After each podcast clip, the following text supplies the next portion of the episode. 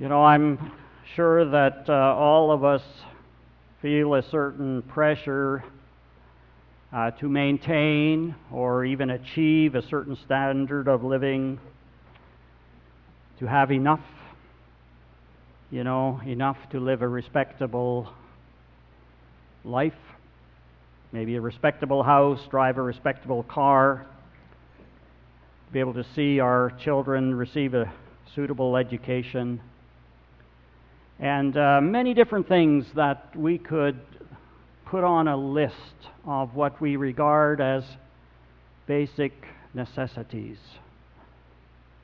And of course, it has to be in the context of our own world where we live. There's also pressure that would lure us beyond that, that would, you know, make us want to feel we don't have enough, that we need more, more. Um, pressures that would create a sense of dissatisfaction in us, thirst for more. In his wonderful book, Vanishing Grace, Philip Yancey describes something that is pretty familiar to most of us. He says that 18 minutes out of every hour, television allots to commercials that tempt us to buy the latest products. Desi- designer shoes and jeans, exercise machines, video games, smartphones, with such urgencies that on special sale days, crowds line up all night and trample each other when the doors finally open. A consumer economy fans thirst that only its products can quench. It's not just commercials, but there are many kind of pressures that you know make us want to feel that we have more. Now I recognize that advertising is necessary in our world as we have it in the world that we live. I mean, you got to get the message out. If you want to sell coffee, you got to let people know that you're selling coffee, of course. And I don't have a problem with that. In fact, I for one enjoy many of the commercials. And of course, it has something to do with me being in communication, right? And so I recognize, wow, that's creative. that was well done. And I can even imagine myself, uh, well, you know, fantasize, let's put it that way, uh, being responsible to kind of draw up some kind of creative kind of advertising. But at the same time, we have to resist the pressure from whatever source the pressure that would create in us sort of a hunger for more or an uneasiness that we just don't quite have enough. I think that's reality today. That's part of our world. In the text we're going to be looking at today, there is a word that is very significant. And we're looking at testimony of Paul. And the word is contented. Contented. If you'll notice that uh, verse in Philippians 4, verse 11, and also 12, and how he he's really saying something pretty amazing when you think about it. I have learned to be content, whatever the circumstances. I've learned the secret of being content in any and every situation. Content. What is it? One writer described her childhood as very pleasant and happy. She and her family enjoyed life and they were very content until the arrival of Eaton's catalog. now, I can relate to that better as an older person. I remember Eaton's catalog. I, we don't see that anymore. but you know, my habit was quickly to turn to uh, the NHL hockey jerseys, okay? That was my world at the time.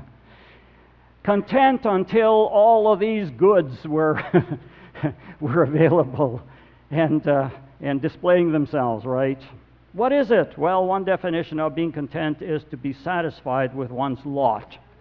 That's very good, I think. Satisfied with one's lot. Another one is having the desires limited to that which one has. Your desires limited by what you have. And a more complete one, and I think this one may very well be a, a you know, a reflection of Christian teaching an inward sufficiency not dependent upon external circumstances. An inward sufficiency not dependent upon external circumstances. Well, in the context of uh, that verse that we just looked at, Paul is actually writing about money. And he thanks the church at Philippi for their financial gift. And uh, he commends them for it. But it's almost like he is uh, walking a bit of a tightrope. He wants to commend them for the gift, affirm them, and thank them for it. And yet he doesn't want to take away from the sense of contentment because he's teaching contentment or, the, uh, or testifying to his own contentment. And so it's like he's saying, Thank you for the gift. Um, I'm okay. It's not as if I really, I don't know how you do that diplomatically, but it's almost like, uh, see, see what I mean when I read this. Let's uh, look at, at uh, these verses, beginning at verse 10. Why don't we stand together and say those words together? I rejoiced. I rejoiced greatly in the Lord that at last you renewed your concern for me. Indeed, you were concerned but you had no opportunity to show it.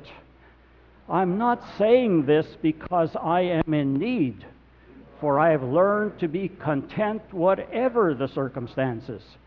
I know what it is to be in need, and I know what it is to have plenty.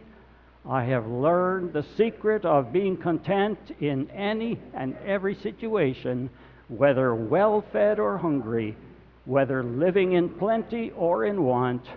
I can do all this through him who gives me strength. Thank you. Please be seated. As we look at what he is saying here about contentment, I want to wrap my thoughts around three of the expressions in the text there. And uh, together, you know, they sort of form an equation that explains the reason for his contentment. He says, I have learned whatever the circumstances, and then through Him who gives me strength. Beginning with, I have learned. It seems like uh, coming to the place of contentment was a process for him. And he says this in, in two places there, both in 11 and 12. I have learned to be content. In verse 12, the same is I have learned in every situation I can do all this. Learn the secret of being content. Apparently, a process.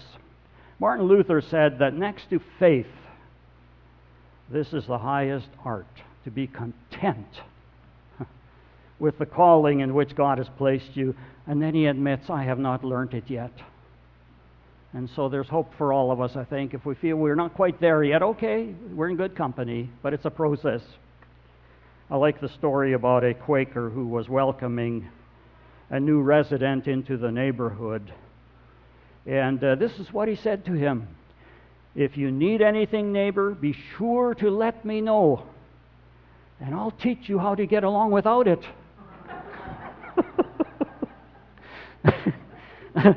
I'll teach you. Paul's whole experience as a Christian has been a schooling, and he has learned the lesson. There have been sufferings, there's been letdowns, there have been joys, there have been victories. But in it all and through it all, God had enabled him to face it. He had learned contentment in every situation. And so it is when we begin to follow Jesus Christ, we mustn't, we mustn't think of it as just simply walking across a line, you know, and that's it. Uh, and I like the expression followers of Christ because that indicates we're on a journey. We're heading somewhere. We don't have it all together right away. It's a process to become, as was expressed in uh, Johnston's prayer, to become like Jesus Christ. Christ likeness is a process. I wonder what he is working at in my life right now. I wonder what he's working at in your life right now. And I suggest usually we don't even know what it is, and that's just as well. You know, our children are growing and they're not aware that they're growing, right? And yet, look back. Wow, how they've come. And so it is in our life too. We are a project. God is working in us, He is working to produce something, to become more like Him. Well, we see in Paul, he had learned that he can be content whatever his situation. But what really makes it remarkable is the second expression here whatever the circumstances. The process I have learned. But now we could say the scope. Whatever the circumstances, whatever his situation, he had learned a kind of contentment that is not tied to or dependent on the level of his finances and what they can provide. See, often we assume that uh, contentment is to be found if we can only reach that certain level, you know. If I could just get that raise, if I could just have that next promotion, then, then I can get a, a better house or I can buy a nicer car. John D. Rockefeller, business magnate and philanthropist, one of the wealthiest Americans of all time, was asked how much money it would take to be really satisfied. And I'm sure many of you have heard his answer to that. How much money does it take to be really satisfied? Rockefeller's answer just a little bit more. Yeah, just a little bit more. A wealthy employer overheard a worker talking. If only I had a hundred dollars, I would be perfectly content. So he approached her and said, Since I would like to see someone who is perfectly contented, I'm going to grant you your desire. And so he gave her the hundred dollars and then he left. But before he was out of earshot, he heard her exclaim, almost bitterly, why on earth didn't I say 200? Just a, a little bit more. Just a little bit more. Paul was indifferent about how much he had. And you see the, the contrast here. He talks about having experienced where he was, where he had little, or where he was in need, or where he had plenty, uh, well fed or hungry, living in plenty or in want. And he's talking about a contentment that transcends all of that. Whatever the situation, I've learned to be content. Poverty, and he was okay with that. Plenty, he was okay with that. And so we see here that not all of his life was marked by going without, he had also experienced great prosperity. But in the same way that privations could do him no harm, so he was equally immune from harm when fortune smiled. He could handle plenty as well. And sometimes that might take extra grace, being able to handle plenty and not get sidetracked. And yet, Paul was able to do that. Now, if he had only been teaching here about enduring hardship and being okay in the context or experience of difficult circumstances, then I suppose the lesson would simply be about that. We are not to be greedy. We are not to, uh, you know, worry about riches, but we're we're going to just simply endure even if we don't have very much. But because he talks about both, I suggest that there is a higher level lesson here than simply being able to handle deprivation, okay, or poverty.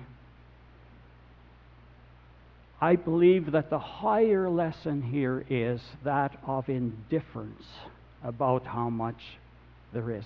He doesn't give money the credit of saying, I'm better off this way or that way. In fact, it's kind of like he's saying, I'm indifferent to all that. I don't pay attention. I don't know how much I have. I don't know how much I had. Casual, indifferent. It's like the amount of money he has, whether he's got a lot or little, it doesn't show up on his screen. Now, assuming you know, that you've got the necessities. I don't think anyone, I don't think Paul or anyone else is trying to say here you should be content even if you're starving. I don't think that's what it's about. Because there's another passage where uh, he says that if we, uh, 1 Timothy 6 8, if we have food and clothing, we will be content, okay? But assuming that we have those, those necessities, it's like, it's, it's irrelevant. And that to me is a higher level lesson that money is irrelevant. We are living in an era now, in our, in our particular world, where uh, we are ethnically diverse. And I suggest that we've all accepted that the ideal is to be colorblind, right? We want our people to be colorblind. It's irrelevant whether you're black, white, or something in between. I think Paul here is saying, I'm really money blind. It doesn't really count on the radar one way or the other. Wouldn't it be wonderful if we could be money blind? Not really noticing the economic level of the other person, or if noticing, not respecting the other person more or less because of what they have or what they don't have. That as Christians, we were completely indifferent about other people's income related to whether we admire them less or, or not. See, in the kingdom of this world, money talks. In the kingdom of this world, money silences. But as Christ followers, we belong to a different kingdom, a different kingdom with different values and standards and priorities, with an allegiance to a different king. Remember what James said, my brothers and sisters, believers in our glorious Lord Jesus Christ, believers in the one who stooped to the very bottom in order to serve us all. Believers in our glorious Lord Jesus Christ must not show favoritism and then he goes into the example. Suppose a man comes into your meeting wearing a gold ring and a fine clothes, and a poor man in filthy clothes also comes in. If you show special attention to the man wearing fine clothes and say, Here's a good seat for you, but say to the poor man, You stand there or sit on the floor by my feet, have you not discriminated among yourself and become judges with evil thoughts? the very judgment that this person is worth more than the other person is, is like taking God's place. You become judges. Now, I think we understand, but maybe we haven't thought about it. I think we understand that James here isn't only teaching about seating arrangements. Can you imagine all the work and the protocol that was uh, employed in yesterday's wedding to make the seating arrangements just right. See, if that's all that James was talking about, it would be easy to deal with it, right? Because that's obvious, that's apparent. We can handle that. But I'm afraid there are times in the church where, well, money talks, money silences. And these are, these are more subtle happenings this is far more subtle than the seating arrangements. Paul expresses and teaches a wonderful indifference about whether he had much or little, and he was content either way. Hmm. But he's blind, money blind. Well, we say, well, how in the world could that happen? And of course, the key is that well known verse in verse 13 through him who gives me strength. I can do all of this. And he's talking about being content. I can do all of this through him who gives me strength. Content. It was a favorite word of the Stoics. It was used to describe the person who was self sufficient and able to exist without anything or anyone. And Paul uses the word saying, Yes, I'm sufficient. I'm adequate.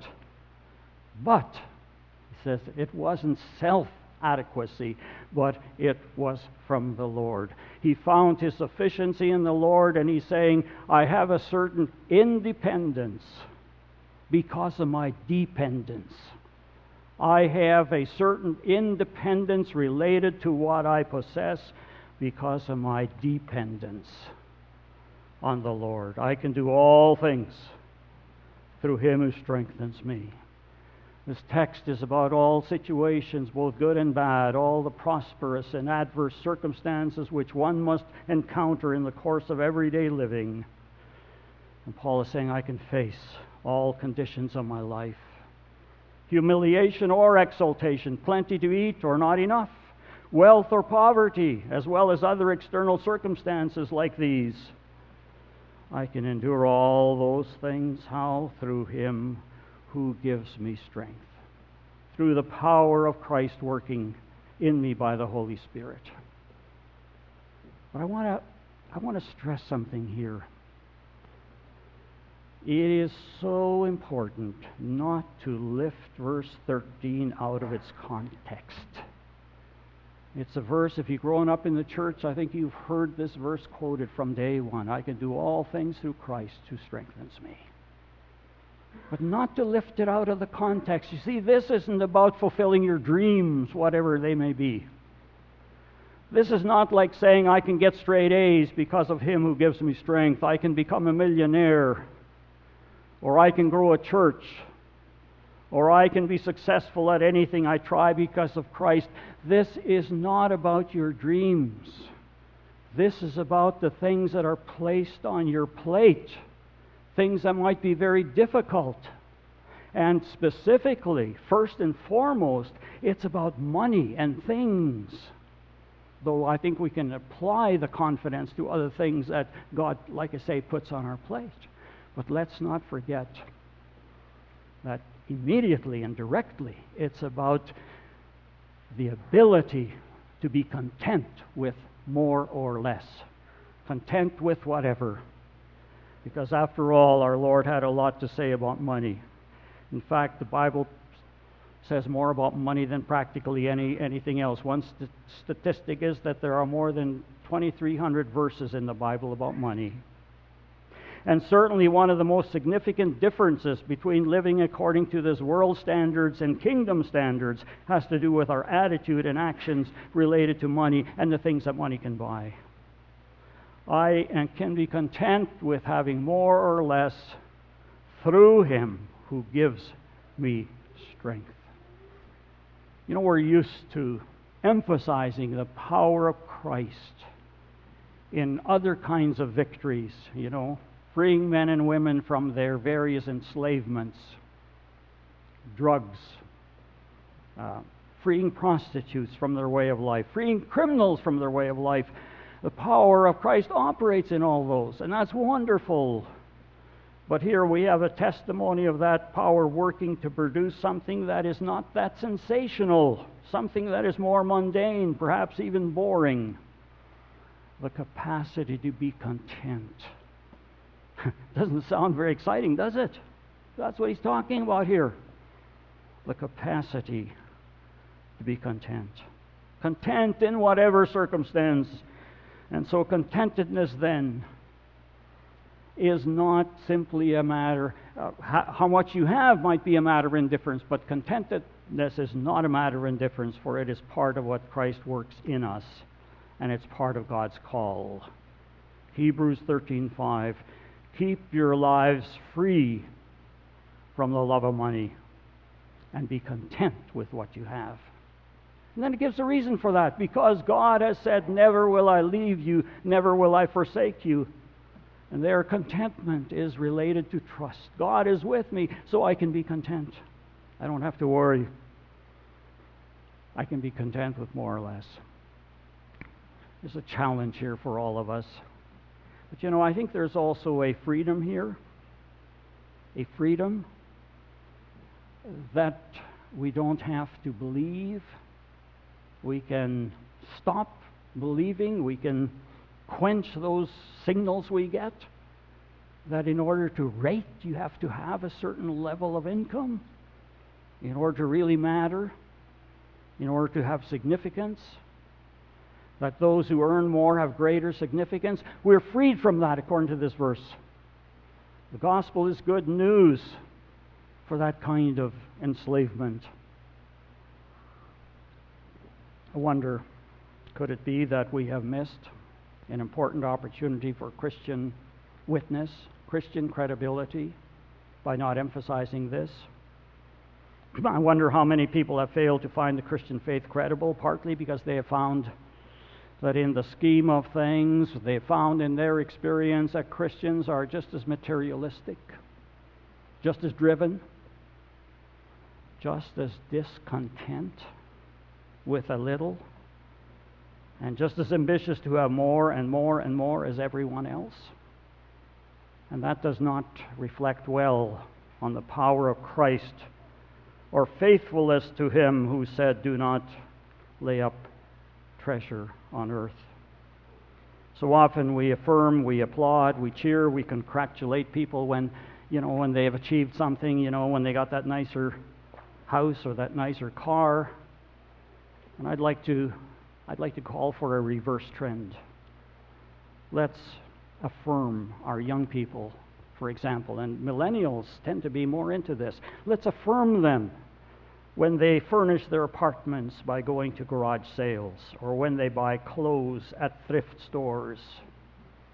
See, it's not it's not that we have to slam wealth here or the wealthy. We shouldn't. But what we are contending with is that part of the culture that says that more is better and that to, to really rate you need to have more. That's where we find our contention. And so, why don't we affirm? And I think some of us are doing that. Sounds like it. We know the, we know the kind. they want to keep their life simple. Yeah, I think that fits. And so as we go from here, then three things I want I want us to, you know, to leave on our minds, okay? Three principles here. And, and again, as I said before, I think these three, too, sort of form an equation that will help us towards contentment. Daily contentment. Number one, remember, keep in mind, keep thinking about it, the limits, the limits of material prosperity. A Roman statesman said, Money has never yet made anyone rich. Yeah, I like that. Richard Foster, in his Freedom of Simplicity, he wrote, he says, Learn the wonderful truth that to increase the quality of life means to decrease material desire. Close your ears to the ads that bellow their four letter obscenities more, more, more. Well, that's Richard Foster, but far more important is what Jesus said Watch out, be on your guard against all kinds of greed life does not consist in the abundance of his possessions. Yeah. Remember, think about, ponder the limits of wealth. Secondly, learn to default, lean, I should say, lean towards generosity, default, incline towards generosity. Remember, in this context, Paul is thanking these first readers, the people in the Philippi, uh, Philippian church for their financial gift to him. Ours is a Filipino church, right? well, this came from the Philippian church, and it was a thank you letter. There had been a giving and a receiving. That's what it's the context there. And so I would say default. Incline yourself towards generosity being generous isn't simply a matter of taxing yourself so that you can give more, but it's a way of life. A generous, leaning kind of an attitude. And that would include adjusting, like I said, the simple lifestyle. Sometimes making adjustments so that you can be more generous. And then the third one is be grateful. Intentionally, deliberately, at all times, set your mind to thanking God for all of your blessing. focusing on what you have, not on what you don't have. My cup is half full still. Not wonderful? My cup. I'm getting so much older. Oh, yes, I am. But you know what? I've had all those years. I've had all those years. My cup is half full, not my cup is half empty. And we shouldn't be comparing ourselves to others, but we do. And when we do, why don't we contrast ourselves not with those who have more and we wish we could be there, but let's contrast ourselves with those who have so little? The millions. Yes, even in our, even in Canada, there are probably millions who have less than we do. Grateful for what we have. We're blessed to be a blessing, blessing others by being generous, and blessing the Lord, O oh my soul, with our gratefulness. Let's pray. Father, you have enriched us. And we begin by expressing that, by acknowledging that. You've given us much. And we thank you. And Father, we express to our dependence upon you for any measure of contentedness and joy and happiness and living the life that we're called to live. We're dependent upon you because it's through, through you that we can be content and reflect the other characteristics of being like Christ. And so we express that, and we pray now that you would direct us as we go from here, that we might be people that are grateful, and people that are generous, and people that continue to honor your name. And we ask it in Jesus' name. Amen.